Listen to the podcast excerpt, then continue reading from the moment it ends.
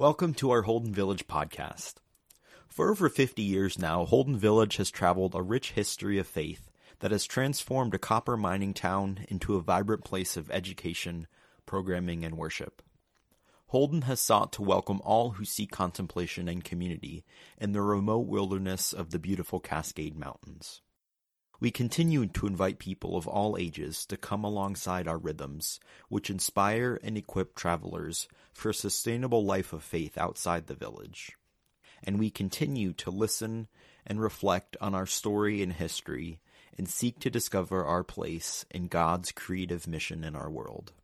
Our podcasts are a way of sharing our conversations with our teaching faculty around reformation, the reforming of our relationships with the earth, with each other, and with the divine.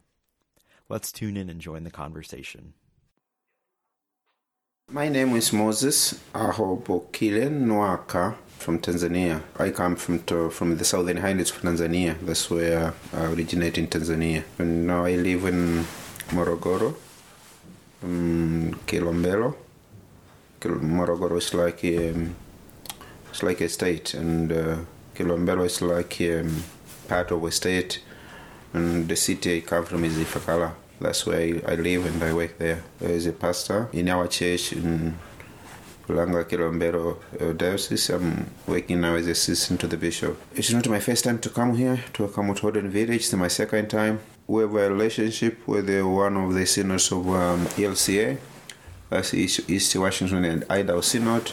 Uh, we work as a brothers and sisters in our companionship. Normally, they do visit in our diocese in Tanzania, and also we do visit them here in US. Just to get to, to give a picture of Tanzania, Tanzania is in, in East Africa, um, bordering in the north Kenya, and to the, in the east we have our Indian Ocean, in the south of Mozambique, to the west we have uh, Democratic Republic of Congo, Rwanda, and uh, and uh, Burundi. It's um, it is where the the highest mountain in Africa is, Kilimanjaro. So um, just remember, the roof of Africa is in, in Tanzania. The main city in Tanzania is Dar es Salaam, where if you take a plane you can land. Normally taking you away from Dar es Salaam to where our diocese is based, it takes by a drive of nine to ten hours, and normally part of the road, the road is unpaved, so you pass through tarmac road. In some areas, some areas the road is not even paved, so it takes such long hours through. Then you will pass in one of the national parks in Tanzania, Mikumi National Park, so you can enjoy the beauty of our country. You'll see giraffes, you'll see elephants, you'll see, if you're lucky enough, lions. But of course, you'll see zebras. That's on the way to Ifakara, where our the headquarters of our diocese is. In our church, we normally have cathedrals, unlike unlike our friends here, uh, read by bishop as it is here. From our side, it's like we cannot live on our own. In African philosophy, we talk about I am because we are you can't make it alone. In all incidents in our in our, in our social life, like during the time of funerals, in, in other difficult situations, we know we normally join hands together. And anyone who's maybe going against it, the society can severely punish him, him or her, not necessarily by bringing him to court or somewhere, but the same social punishment uh, will just make him or her come come to be on board again. When we say about partnership in our context, we say no one can, can afford to any success without support from their colleagues. We can only achieve whichever is in front of us if we can join hands together and work together as brothers and sisters. And that's why also in our country you see even Christians and Muslims to come together and live harmoniously because you know we, we, we consider ourselves as sisters and brothers. And you know in Tanzania, Muslims is a significant part too.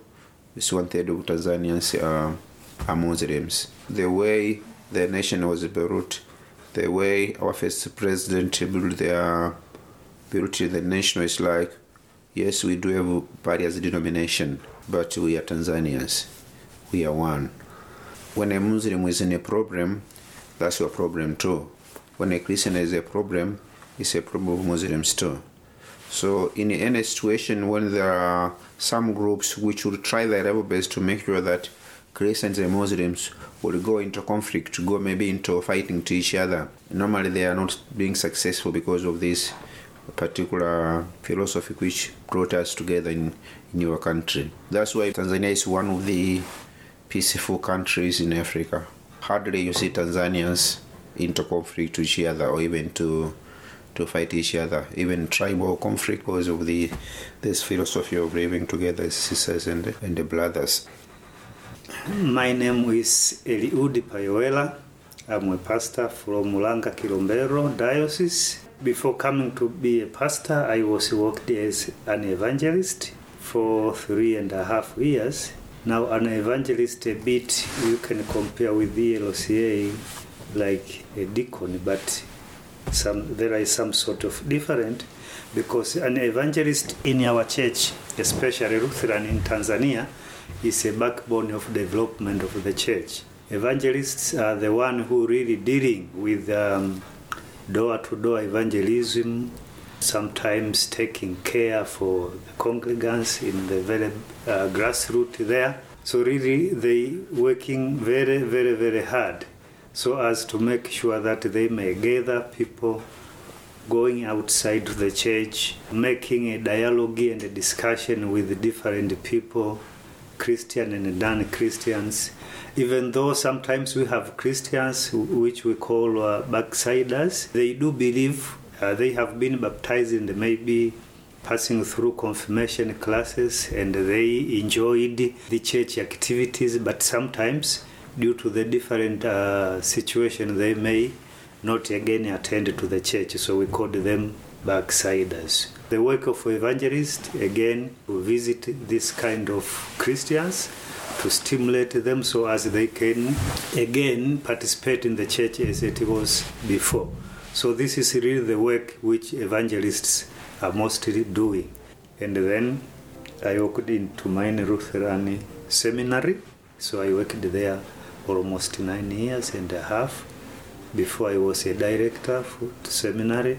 Then I was just teaching Bible knowledge in secondary school and then other uh, theological studies in Bible school till 1st April this year, whereby I have been transferred to a certain parish, which my dear friend here mentioned that is cathedral.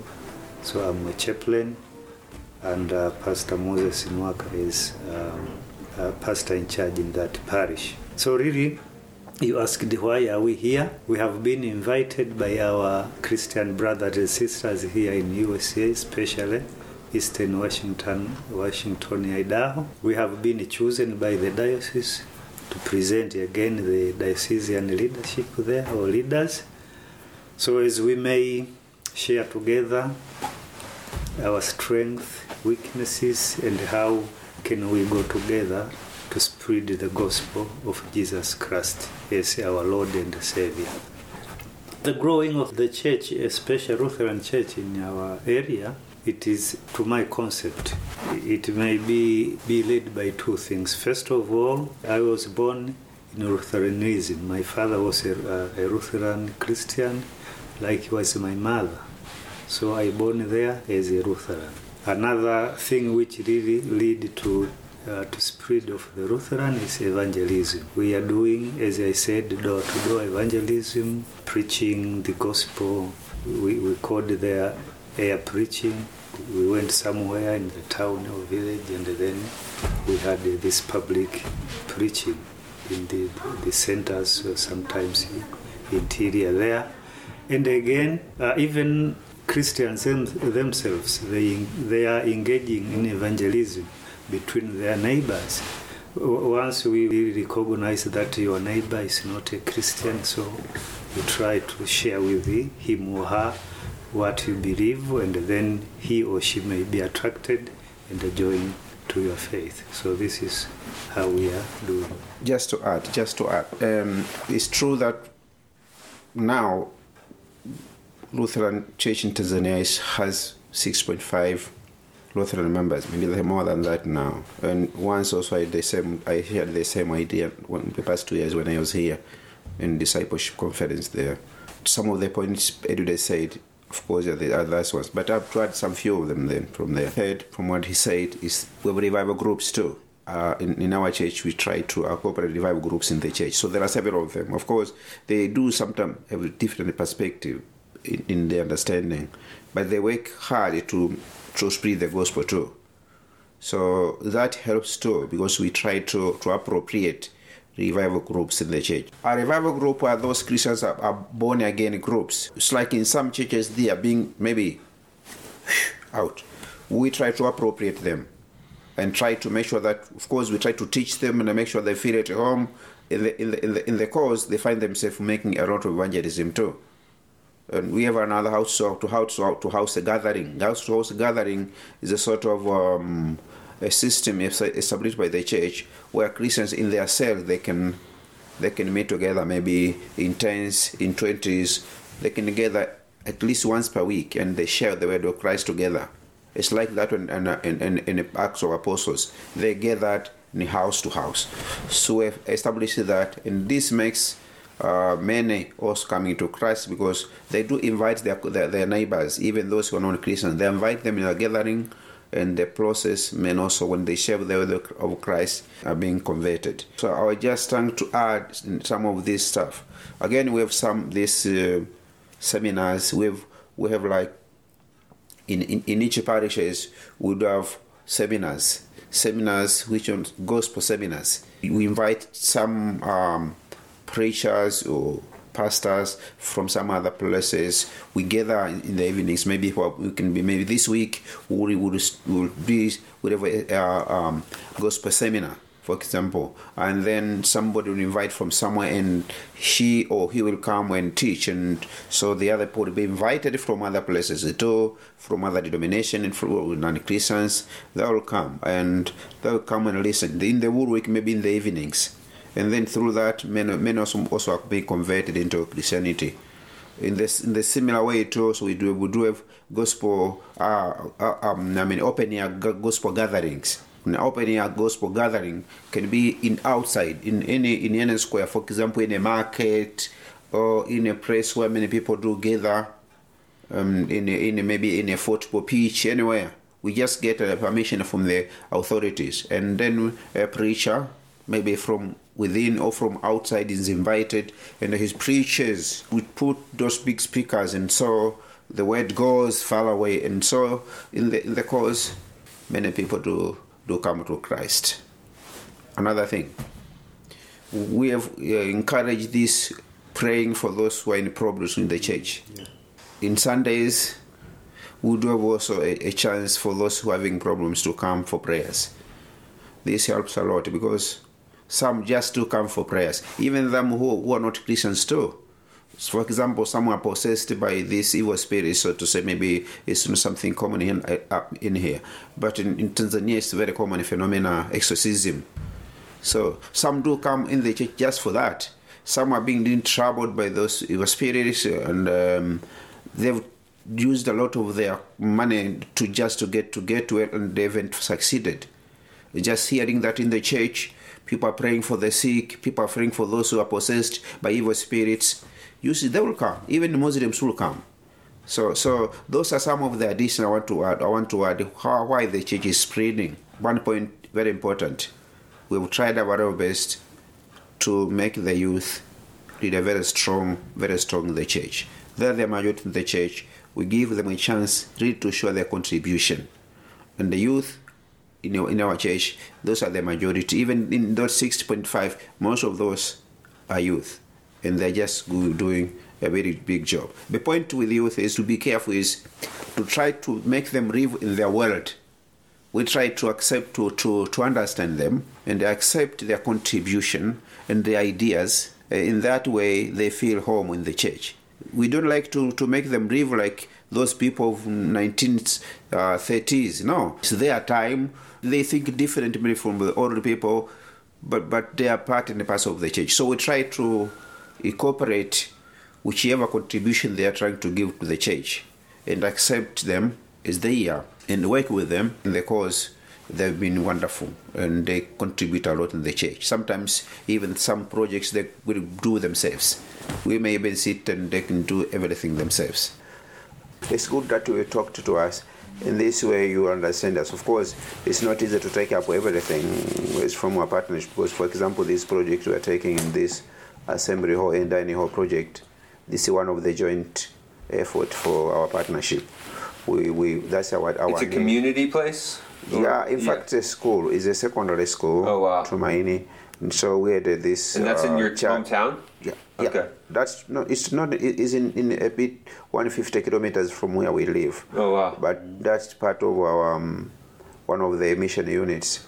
And so we have a secondary school where did, we didn't have a dining hall, and so that was one of our, our challenge. So our friends here we talked together and and we thought this would be one, one of our joint project. So it's like a joint project to get some support from here from friends here, and so that we're building. My friend they said that dining hall and assembly hall which is really a very big one down there. We do have some challenges when we try to approach together to overcome those challenges. For us, that's our partnership or companionship is together. Together with our friends, we can make it, and so we're working together at that. So I just want to say thank you for taking us in, and we appreciate. Thanks for joining us for another Holden Village podcast.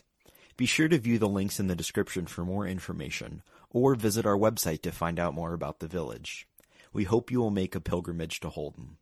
Blessings and peace to you.